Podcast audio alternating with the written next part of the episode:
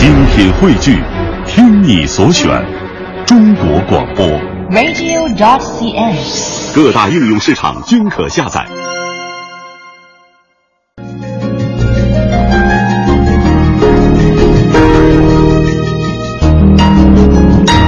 接下来说一个话题呢，相信很多朋友会觉得特别的有聊的性质哈、电视剧，呃，哎，曼斯现在终于不用再看《甄嬛传》了吧？呃，有替代的了。对 对对，呃，这段时间呢，《武媚娘传奇》啊也是正在热播，而且我发现这部电视剧特别的有意思啊，就是除了电视剧的剧情之外，它的造型啊也是大家特别关注的，呃，喜欢去模仿。我们用一个词儿嘛，就是 cosplay 哈。武媚娘啊早已活跃在电视荧屏之外了，呃，现在最流行的就是在社交网络上给自己画一个媚娘妆，这大概是从上周开始啊，在内地的很多的交友平台上，呃，这个社交平台上慢慢开启掀起的一股风潮。嗯，而且不光是女生会用这个媚娘妆来 cosplay 一下，有的男生也会用这个给自己娱乐一下，是吧？对，那么全民 cosplay 的风潮之下，娘娘已经被玩坏了。用上一秒呃变女王的上妆 APP 啊，奇葩的男生版还有宠物版的媚娘，分分钟是颠覆大家的三观。我们也来一起的鉴赏一下。嗯，我们给大家介绍第一个苏州小清新版。这个武媚娘走上苏州地铁，乘客们对武媚娘的这个形式基本上是接受了。呃，说这两位美女啊，打扮的恰到好处，不妖媚又很大气。见到乘客呢，有礼貌的微微点头，感觉上很像知书达理的姑娘。嗯，这个苏州版的小清新呢，也是在社交平台上被大家呃把照片给发出来了，也是、获得很大的点击率哈。成都空姐版，这是成都航空学院的姑娘打扮成武媚娘，穿越到教学飞机上当了一回唐朝空姐。如此端庄的娘娘，你敢让她为你端茶倒水吗？嗯，不太好意思。对，这个娘娘差不多要给她娘娘站着，你坐着；娘娘给你端水，你喝着。那么刚才跟大家已经说过了，有的呢男生也玩起了这个扮武媚娘的这种游戏哈、呃，有一位男孩子他是叫李谦，今年二十一岁，毕业于北京外国语大学，现在呢就从事漫画的写手工作。谁能告诉我？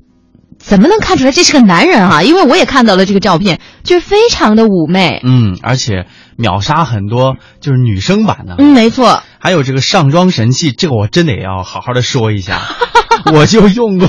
我刚才真的没好意思说啊，既然你自己爆料，那你就来吧。这一秒变武媚娘的 A P P，这个是这样的哈。就上周的时候呢，我看到身边有同事，哎，都在玩这个软件，我就你就直接说是我好了我吗？当时呢觉得挺不屑的，对，我觉得特别不屑。啊、结果发现啊，一个人在家的时候，哎，真的，你用这款软件还真的有点儿给自己找乐那么个意思哈。对呀，其实呃就是我给大家还原一下当时的情景啊。谢老师坐在这个主播台子上，然后呢，听见我和另外一个同事在交流，我们俩在互说这个武媚娘妆的问题。谢老师用眼角狠狠地扫了我们一眼，表现出非常不屑的表情。结果第二天，谢老师偷偷地拿出手机给我看了一张他的媚娘妆的照片。我觉得很有意思，就是一款软件能够让你一下子就找到了生活的乐趣啊。呃，这个软件也给大家介绍一下，我们不介绍它的名字了，因为同款的软件好像现在不止呃一种。哦，是吗？呃就是自拍一下，嗯你就是拍一个大脸照，然后呢，就是用它那个选项可以选择女王妆，还有媚娘妆等等吧，有很多选项。没错然后点出其中的一个媚娘妆，马上呃你的腮红啊、你的眼影啊，还有这个眼线呀、头顶上的这对个眉毛啊。梅花啊，对对对，一秒钟就呈现出来了，挺有意思的哈。还有这个成都吃货版的，这是好几名女子扮成武媚娘登上了多辆公交车，向乘客和过往的民众送酥糖。前排也是实在人啊，就只顾着盯着酥糖看。都不顾着媚娘妆了啊啊啊！还有呢，就是期末作业版。成都的一名大二女生呢，影视化妆课造型上交上的期末答卷就是一份华丽的武媚娘装扮。她呢，先是花了三百多块钱选了一套与之相似的红色的唐代女装，紧接着又去市场上花了八十多块钱淘了一套金色的配饰，再花钱淘到一个发髻、假发来制成的。嗯，最后这个挺高大上的，是河南滑雪版。这河南三门峡的干山滑雪场内，一位西方美女身着凤袍扮武媚娘，在冰天雪地当中激情滑雪，狂飙雪地摩托。我在想啊，这个这个滑的速度挺快的，这身后的这个凤凤袍啊，会不会绊到？是不是？我觉得迎风飘舞应该是很飒爽的感觉。嗯。其实说到这么多啊，有这么多人愿意去模仿，愿意去 cosplay，也从另外一个方面，呃，体现出这部影视剧啊，对于大家来说呢，剧情之外，它的服装、化妆、造型啊，给我们带来了另外一种审美的享受。呃，应该说是，呃，大家也是觉得这部电视剧哈，呃，从审美的角度来说呢，有很多的看点，因为比较喜欢，所以会愿意去模仿。但是啊，我们再回归到这部电视剧当中啊，他的造型师叫陈敏正，他现在承受的压力也是蛮大的，因为这部电视剧他在服装化呃化妆造型方面也引起了很多的热议哈。呃，陈敏正在《武媚娘传奇》当中就是担任范冰冰的整体造型设计。这部剧最近因为服装造型问题变成了一个很热门的话题。对此呢，陈敏正早在接手这份工作之前啊，就已经做好了心理准备了。因为在他看来，每一位古装剧的造型师都有一肚子苦水，这简直就是一定的啊！因为，呃，当中有很多可能和历史史实不太一样的地方，还有一些我们也都知道哈。那为了这个影视剧的这个造型上的整体的考虑，他可能会在呃尊重史实的基础上，会做一些改进。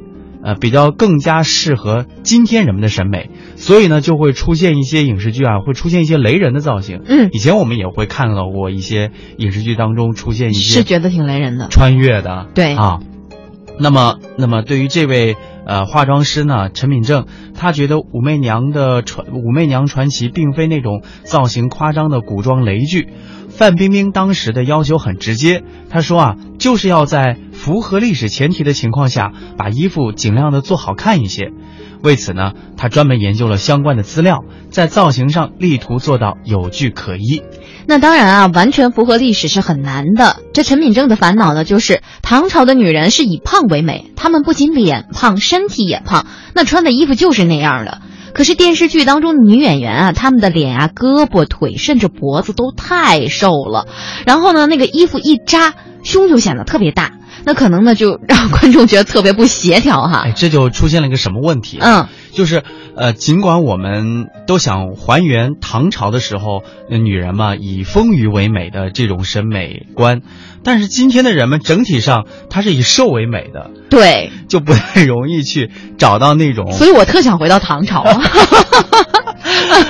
那么在二零一三年六月的时候啊，范冰冰找到陈敏正，让他为《武媚娘传奇》做造型设计。对服装的要求呢，就是，呃，除了符合历史之外，不管质感、样式还是气质，还得做到与众不同。嗯，不知道这一版的武媚娘的这个造型啊，是不是能够获得大家的认可？那也为大家介绍一下陈敏正吧，他是毕业于中央戏剧学院舞台美术系的，对中国历代服饰的相关知识也算是有一定的了解。私下呢也研究过沈从文先生所著的《中国古代服饰研究》等等相关的专业书籍，甚至考察过一些现存的历史文物。加上曾经为刘晓庆版和樱桃等人饰演的武则天做过造型，陈敏正对范冰冰的要求也有了一个概念。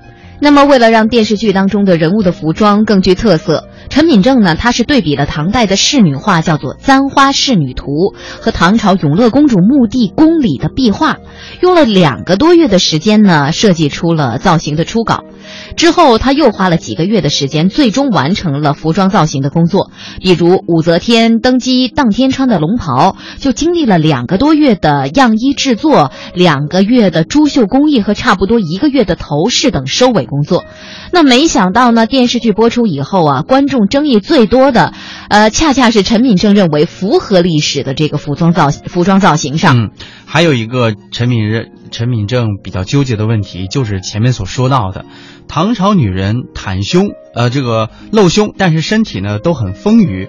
而现在流行的是以瘦为美，这就导致了《武媚娘传奇》中演员的身体中有很多部位都达不到唐朝女人的这种韵味儿，所以仅仅突出某一部分就会显得很不协调。那有了这个反思呢，陈敏正在接下来的工作当中，他就会做出一些改变了。